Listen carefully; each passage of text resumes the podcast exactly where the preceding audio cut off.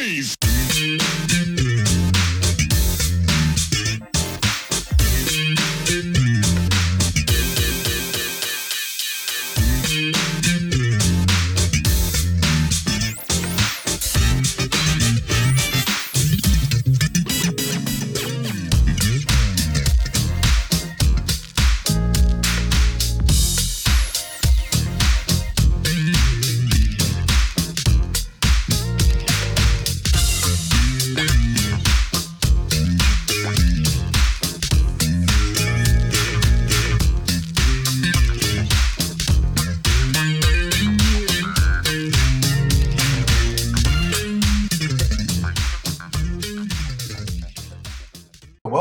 Another edition of Truth in Rhythm. This is the interview show that gets deep in the pocket with contemporary music's foremost masters of the groove.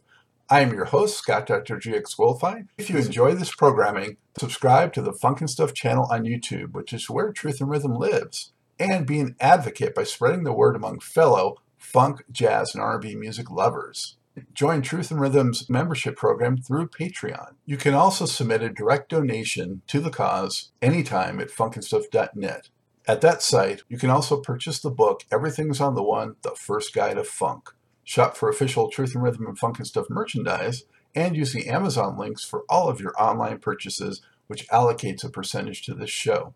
For those of you who go the extra step in supporting the show, you have my heartfelt gratitude for allowing us to continue to shine the light on those special artists whose quest is to find truth in rhythm.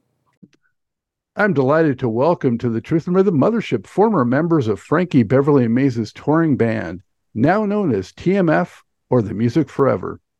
TMF includes one of Maze's founders, along with others who've been part of the group for 20 years or more and who have worked with stars such as Whitney Houston, Earth, Wind, and Fire, Mavis Staples, Janet Jackson, and Al Jarreau. Together, they are honoring one of soul music, uh, soul and funk music's most successful and beloved legacies, and includes Maze classics like Southern Girl, Happy Feeling, Feel That You're Feeling, Back in Stride, Running Away, Golden Time of Day, Working Together, and Can't Get Over You. All eight of Maze's 1977 to 1993 albums hit the R&B top 10, with 15 singles going top 20. In addition to bringing those songs to vivid life on stage, TMF is producing new music, including the soulful single Making Love to the Music. Gentlemen, thank you so much for joining me. How are you all? Good. Doing all right. How about you? Great. Man. Right. Doing well, doing well. So glad to have you all. Um, thank you for making the time to do this. Uh, the fans are going to really enjoy it. So, uh, gratitude to all of you. Great. Thank you. So, um, let's jump right in and kind of uh, identify the five of you. We have five of the seven today. And uh, if you could each uh, go around and tell me uh, your name, what you do in the group, where you're from originally, and where you are today. So, All right. And uh, I'm here. I live in Virginia. Uh, I've been with Maze for 55 years. And I'm from Philly. Yeah. And uh, your percussion and vocals, right? Yes, sir. Excellent. Thank you, Roame. Who's up next? I'll jump in, I guess. Uh, All right. I'm sure. Cal- I'm Calvin Napper, and I'm the drummer. Um, I'm from Winston Salem, North Carolina. That's where I reside right now. Uh, I played drums with Maze for 13 years, and uh, so I'm currently still here in Winston Salem. All right, North Carolina in the house. I'm near Charlotte. sir. so, yeah, Okay, cool. yeah. yes, indeed. Uh, I'm Chris? Daniel. Oh, go ahead. Go ahead. No, go ahead, go ahead, Daniel. Go ahead, Daniel. Uh, I'm Daniel Weatherspoon. I'm uh, keyboards in organ. I'm uh, currently living in Maryland. I'm originally from Chicago, and uh, I, uh, I was with Maze for two years. And uh, uh, yeah, I'm in Maryland now. It's a good life. Excellent. All right. Chris or Bear? Bear, you want to go ahead? No, you go ahead, Chris. You're good. Okay. Uh, Chris Walker. A light um, band. right. Uh, born and raised in Houston. Um, lived in New York for 13. Back in Houston. And uh, I'm the, the lead vocalist for TMF. And I've been a long time fan of, of Maze, of course, uh, for many, many, many, many years and all of these guys. Very good. Thank you. And last but not least, Bear. Yes, Bear Williams, bass player, um, musical director. Live in uh, Los. I lived in Los Angeles for 25 years. I'm originally from Chicago, and that's where I reside again now. So. Very good. Well, thank you, uh, one and all. Uh, Bear, let's stick Mm-hmm. with you for the next one. Uh, if you could uh, Mhm. just give us a little brief background on your other musical experiences besides, you know, uh, Maze and TMF, uh, and uh, how you got uh, uh, into TMF or, or into Maze. Um, well, my my musical background goes all the way back to my high school days. Um, I was 16 years old when my high school band band director, Mr. George Hunter, hired me to be a part of his uh, big band outside of school. Um, so I was, you know, 16 years old playing with these uh, 30 and 40 year old teachers and doctors and lawyers. Um, his band was called George Hunter and the Moonlighters. Henceforth, you know, they were all doing other things, but they were all comp- accomplished musicians. So that was a, a heck of a way to cut my teeth. Um, from there, I went into, uh, I toured with the Staple Singers um, for about five years. Um, went from that into the studios in Chicago, worked with people like Gene Chandler, Jerry Butler, um, Shirley Bassey. Um, and from that point, um, fast forward, I was with various groups and stuff. And uh, fast forward, um, I had a chance meeting with Anita Baker in Detroit. I was working with Bobby Lyle, uh, her musical director at the time, and he had a show um, in Detroit, and she he invited her to the show. And so, um, consequently, I got to meet her and her husband after the show. And um, from that point, we just kind of hit it off. I had my business cards with me after the show, and I said, "Listen, if you ever need a bass player, you know, please, please keep me in mind." I, I gave it to her husband Walter, and he said, "Oh man, this is this is great, actually, because we're getting ready to get rid of our bass player." and so, so the timing couldn't have been more perfect. Um, it was about six or seven months later that I got an official letter from her management um, inviting me to become part of her touring band. And from there, um, toured with her for about a year, made great friends and and uh, in the in the industry, people in the band and stuff, and they were beckoning me to come out to LA. So from that point, I got after that tour, I got uh, the job with George Duke, which basically that's like the oak tree that everything else came out of. Okay, and so from there, uh, Boney James, uh, Jonathan Butler, Larry Carlton, Steve Perry, all these different other uh, uh, acts came through that, and um, the Maze thing came because I was actually recruited by one of the former uh, members of Maze, which was um, Wayne Ziggy Lindsey. To uh, I was referred because they were on their uh, they were doing their Back to Basics record at that time in 1993, and uh, he referred me to Frankie. Um, Frank called me himself, and he asked me to come up to his house. He had a beautiful studio uh, in the in the Bay Area, and I came up, recorded, um, you know, uh, the bulk of the album, and um, from that point, that was '94 when the album was released, and then years went past, of course, and then it was around 2000. I'm gonna say around 2002 um, I got another call from another friend in the band at that time, Michael White, the drummer, and he said, "Hey, man, um, Robin Duhe, who was the you know the original bass player on all those great records early on, he said uh, Robin's you know going on a solo career and he's he's leaving the band, so he's holding you know Frankie's holding auditions, and so I was like, oh, really? Okay." you know, I, I thought that was something that you know I would. That's those are not words I thought I'd ever hear. So, um, so I, I, dialed Frankie up, and he was really surprised that I was, you know, interested. And I said, no, I, I, you know, I worked on the record with you guys. I think I know what you, you know, may need in that area. And so he had me, you know, he flew me up, and uh, as they say, cliche, the rest is history. I, I was with the band for 20 years. So. Wow, that's such an impressive yeah. uh, history, Bear. Thank you for sharing all that amazing uh, oh, you're welcome. range of artists that you've had experience with. Thank you. Yeah, you know, coming out of Chicago, and, and Daniel can attest to this. You know, it that Chicago was just a proving ground, as as as whereas Philly and, and a lot of other places. But you had to play so many different things well um, in order to make it as a musician. So I, I was I had a really good foundation, and so of course now you said you know, fast forward, this is how I'm in TMF. We all you know, we all banded together and, and formed TMF, and so that's that's that's where we are now. So.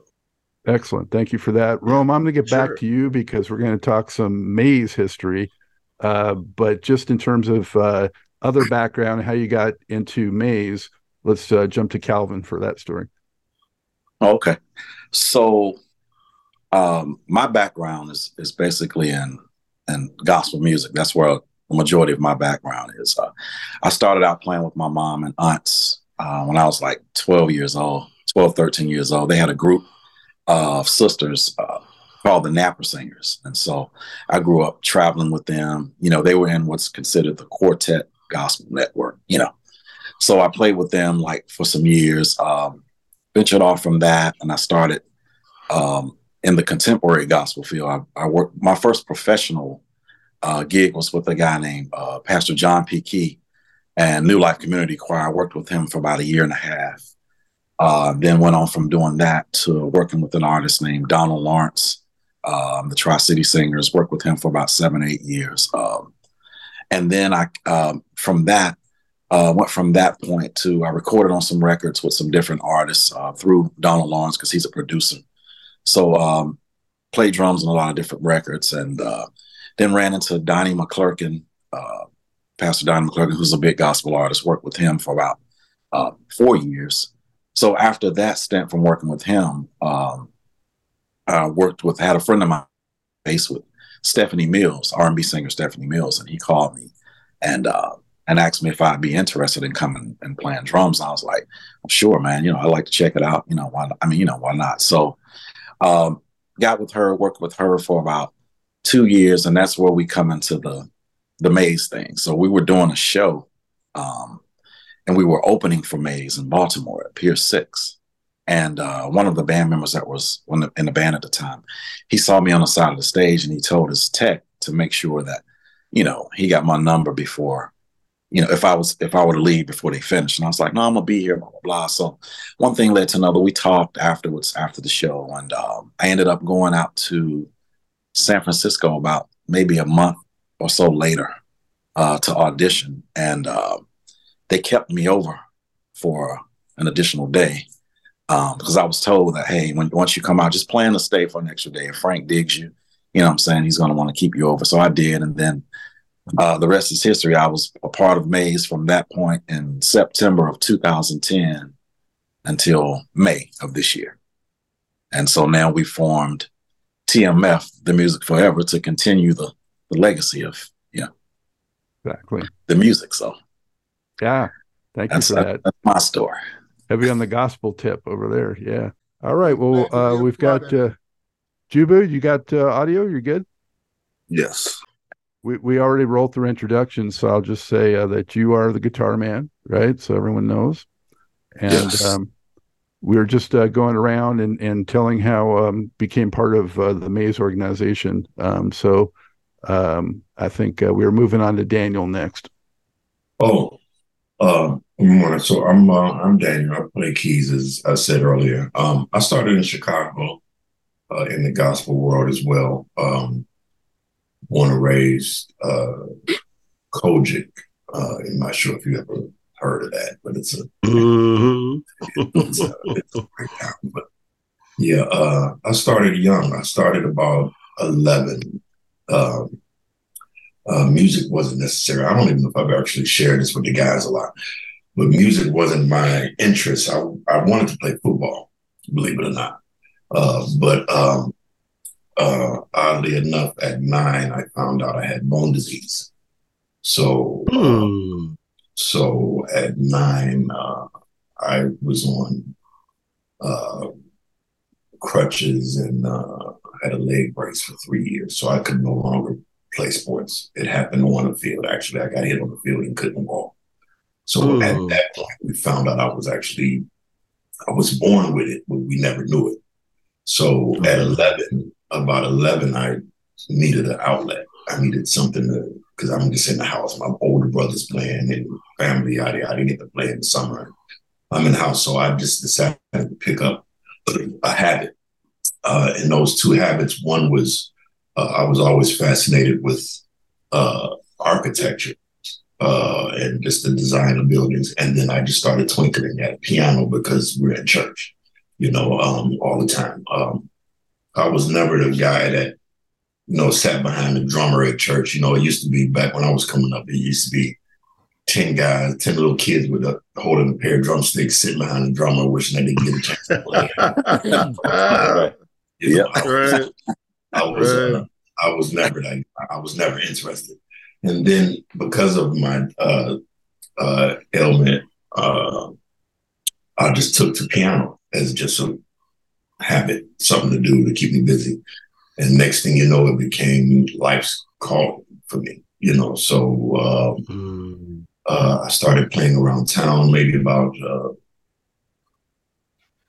16, 17. I was gigging around town, you know. Uh, in high school, every year I was in marching band. Uh, well, no, my, not to my junior year, junior, senior year, I was in marching band, but the other four years, I started getting into jazz trio and, you know, symphonic band. And I played clarinet my freshman year of high school. And then I went to, and hated it. And Then I went to uh, trombone my sophomore year and hated it. And then, you know, so, but uh, after high school, uh, I started picking up work around town and, um, you know, small sessions here and there, you know, artists and records that never come out and gigs. And then out of nowhere, I got a call, which I think was like a pivotal point. I was kind of doing things more popular. I was working with Thompson, this guy he passed away named Milton Brunson. Uh, And uh, one day I got a call to do a, a record for Ricky Dillard, which is a gospel artist. He used to do house music back in the day, but um, Mhm. this was this was 35 years ago now. And uh, in the middle of that record, uh, they brought in the guy to co-produce the album because I guess it was just kind of falling apart. And the guy they brought in to produce the record was Donald Lawrence, which is the same guy Calvin mentioned.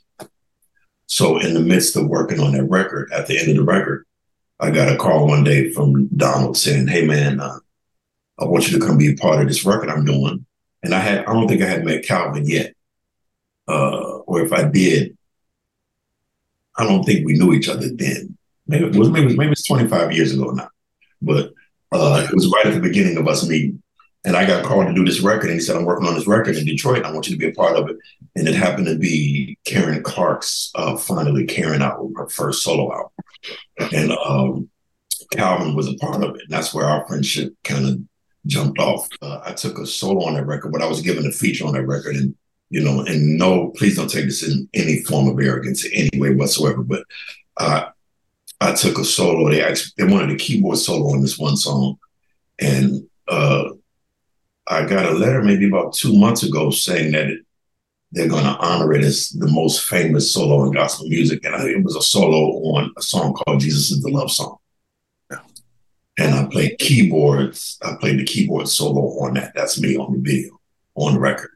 And here we are 20 years later, 25 years later, and it's still very popular thing. So I mean, I never knew. You never know when you're doing something how long it's going to last or where it's going to go, and yada yada yada. And it was uh that moment was life changing for me. And then from there, I went on to do other things, Mr. Jakes. We did Mega Fest. It slowly started evolving to R&B, and then here we are years later. I mean, we don't have to focus on the things in the middle. Uh, well, a few of them. Uh, I worked with. Uh, I did a remix record with Janet. I did uh, Beyonce's tour. I did uh, Paula Abdul record. I mean, it's just a lot of stuff was going on. And then about four years ago, when right before pandemic, uh, my friend Calvin called and said, you know, you expect a phone call. And blah blah blah. Your phone's going to ring. Uh, blah blah blah. Yada yada. And uh, I was in Target uh, right around you know school supply time or whatever, and I'm in Target and uh, getting stuff for school or finals or something for the kids, and my phone rang and it was a guy named Joe Douglas on at the time. Uh, and he asked me, "Did I have a minute to talk?" And I said, "Sure." And he put he happened to put Mr. Beverly on the phone, put Frank on the phone, and he said, uh, "No, let me go back before that. Let me go back before that. Before that, I got called to sub a gig for the guys in Mexico uh, because the keyboard player couldn't attend it. Uh, and uh, I never got to meet Mr. Beverly in the rehearsals, and he never actually never even came to the rehearsals. I don't think. And uh, I didn't meet him until after the show. So I think I did a couple days with the guys.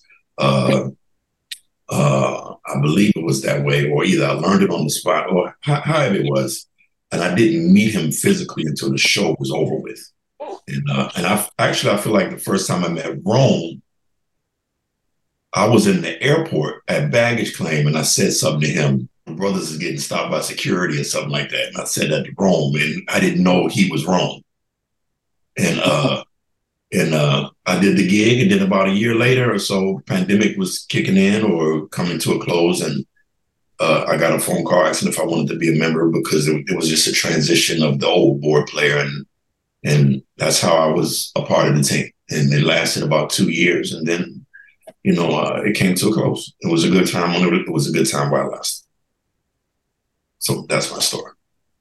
Right. Thank you yeah. for sharing that. Appreciate it. Um, no problem. And uh, now we have uh, Chris. Chris, how did you? Uh, what was your background coming in? I know you had some uh, work with Al Jarreau and so forth. And then how'd you hook up with uh, the Maze organization? Um, well, like many of the guys, I started out in the church. We had a family gospel group called the Walker Brothers.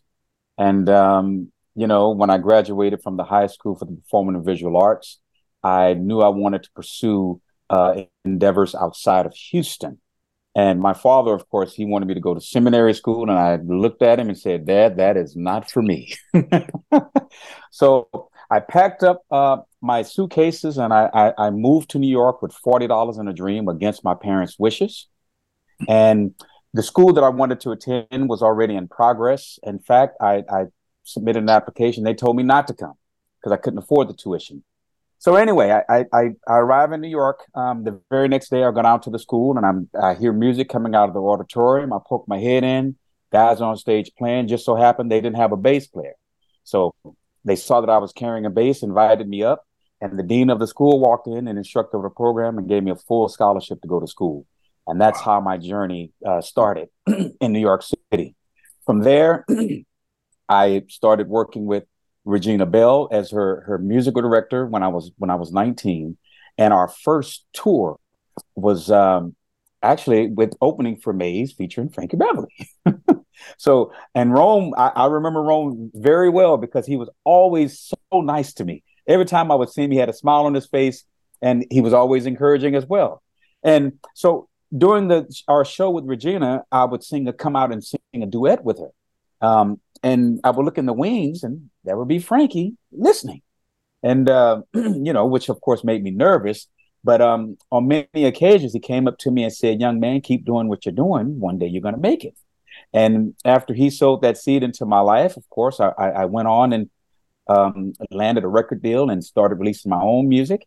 And uh, fast forward, you know, I, I, after releasing those projects, I started working with Al Jarreau and so many other artists, and uh, currently actually working as a bass player with George Benson now because I just love playing and I don't want to give it up.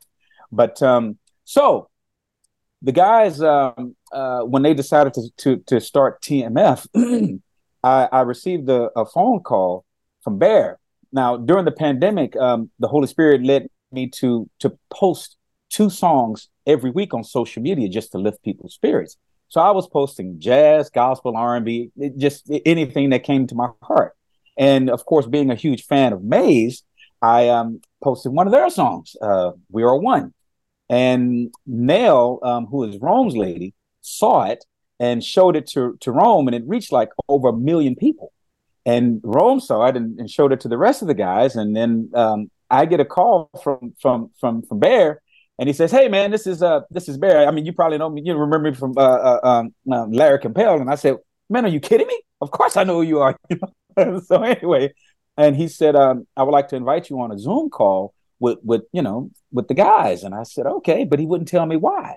So you know, I get on this Zoom call and, uh, and I'm thinking in my mind, he wants me to sub on bass for him with, with Maze. And I'm like, okay. so we're on the Zoom call and, and, and to my surprise, they, they asked me to consider being the lead vocalist for, for the group. And of course, you know, when they said that to me, I started laughing. and I said, fellas, this, the search is over because they told me they were vetting other guys. And I said, no, no, no, no, the search is over. and uh, to my surprise, they called me the next day and said, you're our guy. So that's how I became a part of TMF, and I am truly thrilled and honored. Excellent. Thank you for that, sir. We'll definitely get back to a little bit more on TMF, uh, but uh, let's continue with uh, Jubu. Uh, tell us uh, a little bit about your background musically before the Maze organization and how you connected with the Maze organization.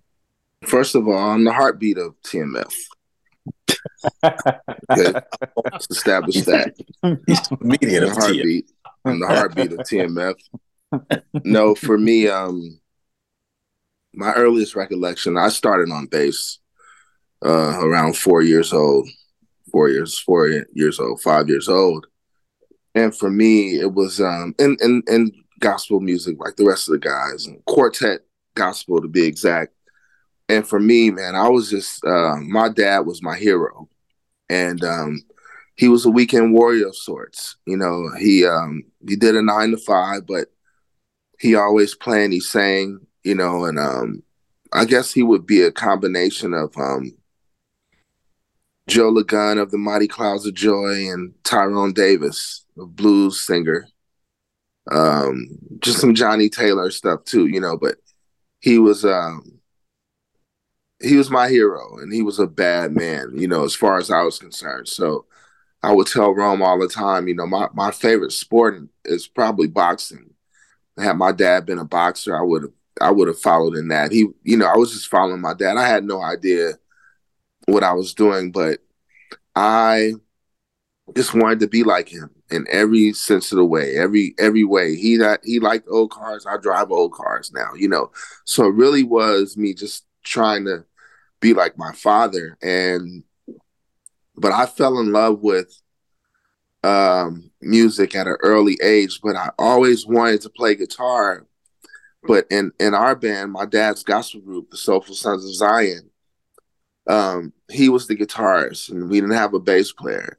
So he made me play bass. But what would happen was he would go to work, and my grandmother would open take the lock off on the closet and let me strum around with his guitar because I would beg her let me play, you know, let me play. So this was hap- this happened for a few years until around nine years old. Um, I was playing, and I broke a string, and so um, the cat was out of the bag because she had to tell him, you know, he's going to open his guitar case and see the string is broken. So she tells him, John, don't get mad because I, I let him play it, but you know, he broke his strings. And so my dad calls me in the living room. He's like, You broke my string? Yes, sir. I'm thinking I'm about to get the greatest beatings of all time, you know. And um he said, So you've been playing my guitar? Yes, father. You know, so what he did was he set up both amplifiers. He plugged up the bass and, and plugged up the guitar after he fixed the string. And he said, um, all right, let's play something. So we went through uh, a few songs, few quartet songs that people would know. And after about maybe 10 minutes, he stopped and he said, Man, you're better than me. and from that point on, I became the guitar player and he switched over to bass. And, um, you know, and he would always tell me that there was a lot of musicians that were around, but I really fell in love with it. You know, at a, at an early age, I just fell in love with guitar. And the reason this will make you laugh, probably the reason why I wanted to play it was because it got more attention. you know, my dad would my dad would play a small lick and and he would follow that lick by telling the people, you know, I never been to music school, but God is all right, isn't he? And then he'd come back with another lick, and you hear all the church women, especially, said, "Hey, man, play, baby, play, baby," and I was like, "Hey." I, I I want that because my first initial reaction would only be when we come up on stage, oh, look at the kid, the bass is bigger than him. But that would be it, you know? And then he's getting all these comments all during our, our set. So, oh, no, no, no. I want, that's what I want, right? So fast forward to, um, I, I was friends. I grew up in Oakland, California, and I was friends and associates with Carl uh, Wheeler, our previous keyboard player that that um, that Daniel replaced ended up replacing. Uh, Raphael Saadiq, we all grew up together. Our parents knew each other. Raphael Saadiq from Tony, Tony, Tony. We we all grew up together. Um, we didn't go to the same school. They all went to the same school, but my parents wanted me to go to school in in a you know better neighborhoods, so they would find people and, and borrow their uh, addresses so I could go to that those particular schools. And but I was friends with Raphael, and uh, I want to say in 1988, his sister was tragically uh, killed in a high speed chase in Oakland, and um, a police car hit her, struck her. So I, I went to the wake, and um, I went up to him and I said, "Hey, man, it's been a while since I've seen you. Just wanted to give you my condolences." So he says, Hey man, wow, it's good to see you. Been a while, man. Why don't you come by the church? We're gonna rehearse for I'm I'm doing a song for a funeral the next day. Okay, cool. So I came by the rehearsal and he said, Man, let me hear you play something. So I just doodled around and he said, Oh wow, you're not the same dude. And uh, let's exchange numbers. I'll, I'll be in touch with you. And uh, after after the funeral, after her funeral, uh, a couple weeks later, he called me and said, "Hey man, why don't you come by the house?" And you know that happened for about three to four months. Occasionally, I'd come by the house, and when I come by the house, he'd have an acoustic guitar, and, and he'd play me some of their songs. And full disclaimer, I really didn't like their music. I just uh, I liked hanging out with him, you know. And uh, they had a song. Their first hit single was a song called "Hey Little Walter." That was an offtake of "Wade in the Water." And me being, you know, from a Christian household where everything, even bowling and playing cards, was taboo, I was just like, I don't want to deal with you guys. Y'all going to hell, you know? So, but he would always ask me, man, what would you play on this song? What would you do on this song? He said, wow, man, I'm to try to get you in the band, but I have to slide you in because, you know, his older brother was the guitarist and, and, um, and I was like, yeah, whatever, man, because I really didn't care about playing with them anyway. Well, fast forward, uh, 1989, they're in the studio working on their second album. So he asked me to come in and play on a couple of things. And um, uh, in December of 89, they started rehearsing uh, for a tour that they were going to do to, to re- you know, to launch the album, to support the album. And uh, their manager at the time called me and he said, "Hey, man, uh, we want uh, we thinking about bringing you into the band. Um, uh, how's eight hundred a week?" 1989. I'm 19 years old, and and I'm going too fast. I I like uh, my story isn't as amazing as Chris's story, but I went to Berkeley High School. Once again, my parents put me in another school zone. Berkeley High School had a very prestigious high school jazz band. But I didn't read music or anything, but I went um, to audition anyway. They had another guitar player at the time that was there. And these guys were reading and everything, but the but the um, teacher, the band conductor, he said he just wanted to hear me play. So I started playing, and um, he didn't pick me. You know, he he picked the other guy, but he pulled me to the side and he said, um, "You have great ears. I want I want you to stick with me. Come around, and I'm gonna give you music. Just go and learn that music." He he didn't want to even, you know, disturb me or try to teach me how to read. He said, "I'm I'm afraid to do that." He said, "But you have great ears, so I'll give you music and learn that music and come, you know, bring bring it back to me. And what he did for me was open my eyes. I, all I knew was quartet at the time. and he started opening my eyes to big band jazz and blues. And I was just, wow, I didn't even know this stuff existed, you know?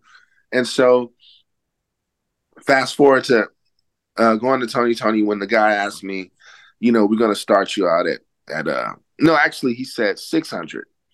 And, um, I said, wow. But something inside of me was like, don't just go for that. And I was like, that sounds cool, man. But you know, I was looking for a thousand if I'm gonna do this. You know. Uh he said, a thousand? Man, how are you gonna negotiate? You doing fifty dollar gigs at Yoshi's on Monday nights. I know about you, son. And I said, Yeah, but I have a scholarship to Berklee College of Music. And, you know, uh, I'm gonna I'm gonna go to school, man. And and um, you know, get my game up and do my own music and everything. I said, so, you know, I'd like a thousand dollars if I'm to sacrifice that. Knowing that I didn't want to ever go to school anyway after I got out of high school, I, I literally hated school. You know, I I hated it from the time I got out my mom's car until my dad picked me up.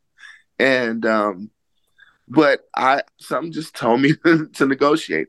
So we settled on eight hundred dollars a week. And I said, okay, you know, that's that's a decent start, man. You know, but on the inside, I'm jumping for literally jumping for joy on the inside, like, oh my God, right? Well, there was a counselor that was that would check on me from Berklee School of Music um, because I took the year off when I graduated. I, I graduated 88. I begged my mom she, you know, I would have been the first one to graduate of our family. And that was very, very important to her. And I said, Mom, just give me a year off please, I, I hate school. Just give me a year and and I'll go. Well, during that year is when I got that call. So the counselor was called me and I was gonna start um in 1990 um second semester. So he called me and I said, Hey, um, I'm coming. I just got an opportunity though, and I want to know what you think. Uh, there's a group called Tony Tony Tony, and they just offered me 800 a week. They're gonna do a six month tour, and I want to do that tour. And the guy says, Man, I got to be honest with you. You're to come here for five years and you'll be teaching kids after you leave here. You won't make $800 a week. So go on that tour. We'll be waiting for you. And I never, literally, I've never gotten off the road because um, I toured with them from 89 to 98. And then um, 98, I got a call from um, Ricky Minor, who was the musical director for Whitney Houston. And he said, he calls me and he goes, Hey man, um, are you Jubu Smith? I said, Yes, sir. He said, Are you the guy that played on those Tony, Tony, Tony records? And I said, Yes, sir. I, well, I want you to come down and audition uh, in Los Angeles uh, for a small artist named Whitney Houston. I said, a small artist named Whitney Houston. And at that time, she had sold close to 100 million records, you know? And um, and he said, So how are your eyes? I said, Well, I, I think I got 20/20 vision, you know. He said, he said, No, man, uh, do you read music? And uh I said, No, I, I can't lie to you. I, I, I don't read music, but I I uh, I can remember very well, you know. And um, he said, Well, go get all, all her albums. And uh, you're in Oakland. I said, yes, sir. So go get all her albums. You drive up, learn all that music, and um, we want you to audition. So I literally tried to remember about 50 songs, man. And um, when when I came to audition, there had to be 20 guitar players, about 40 bass players. That's all they were checking for that day. They were auditioning for and a who's who's of, you know who's who of musicians were there. But I, you know, I heard all those guys play, and I said, hey, you know, if I get a fair shake, I'm gonna get this gig. I just, I just felt I understood it more. I, I, I felt, you know, I just felt I was just as good, you know. And um, when it came time for me to play, I we did a couple songs, and he asked me to solo. I took a solo, it's not in the Guinness book like Daniels is, but I took a solo and um, and uh, when I got done, he said, "Hey man, uh, stick around for a minute," you know, and I was like, "Okay." Um, and then the other guitar player came up to me and he said, "Yeah, he probably just wants your number for the fu- you know future references, man. You, you know, you did a great job." So I was like, "Yeah, okay," you know, and then uh, around eight o'clock, this this audition started at eleven. So around eight o'clock, they said, "Hey guys, thank you everybody, and um, we want Jubu to stay." And from I was like, "Wow, okay." So from there, I had toured with Whitney for two years before um, I got a call from Mr. Beverly himself. Now, prior to that, when I was still with Tony, Tony, Tony, I met Roame. I was uh, doing a side gig for for a very talented artist named uh, Jay Spencer out of California. Rest in peace, saxophone player, one of the first people that was signed to Michael Jordan's label at the time. Um, can't remember the name of the label, but um, uh, Mojazz, I think that's what it was. And so I was playing at the Greek Theater. And we got done playing, so I'm walking up top of the theater, and I just see this guy dressed almost like Eddie Murphy in Holy Man. He just has on this white two piece linen outfit and some sandals, right? So about a quarter mile down, man, this man is walking towards me with his arms wide open. You know, I'm like, did this dude come to save me or what's you know, what's going on here? and and he he he says, Hey man, come on, man, bring it in. Hug me, man. Come on, man. Give me some love, man. And I was like, I'm, I'm, a kid from Oakland. This I'm a ghetto kid, you know. I just have a gift. I was like, who's this dude want to hug me, man? You know? So Roame embraced me. And I knew who he was once he got it closer to view. I said, oh my God, this is the cat from Maze. You know, I love Maze. Big, big, big fan of Maze.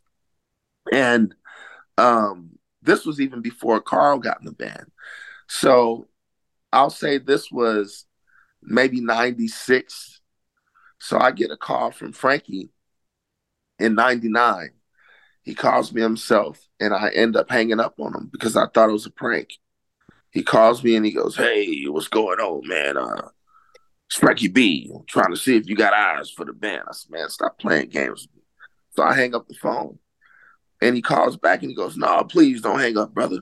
I got your number from Carl Wheeler. When he mentioned Carl Wheeler, then I I was totally embarrassed. I said, wow, man, I just hung up on this guy. And I said, hey, man, I, I apologize. I'm not used to the artist calling. I'm used to an assistant or management. You know, I, I apologize. he said, no, man, no problem. You know, I'm, I'm I, I handle my band, man. It's, it's important to me. And he said, I just want to know if you wanted to fly up and let's talk about it. And, you know, um, and he took my information himself. And the whole time I'm on the phone and and he's booking my flight while I'm on the phone. And I'm, and I'm just like, man, this is unbelievable. So the next day I fly up and he uh, has someone pick me up and bring me to his house. And uh, and we, we sit and talk for a few minutes and he asked me, did I have anything I could play? them? and we still we I still we were still at cassette tapes. So I pull out a cassette tape of an artist that I worked with called uh, named Rahsaan Patterson. And Frank heard about 30 minutes of it, and it was him and, and Robin Duhe, the bass player that Larry took over from. And uh, he took the tape out after about maybe a minute and said, Hey, man, if you in, we want you. And um, I said, Yeah.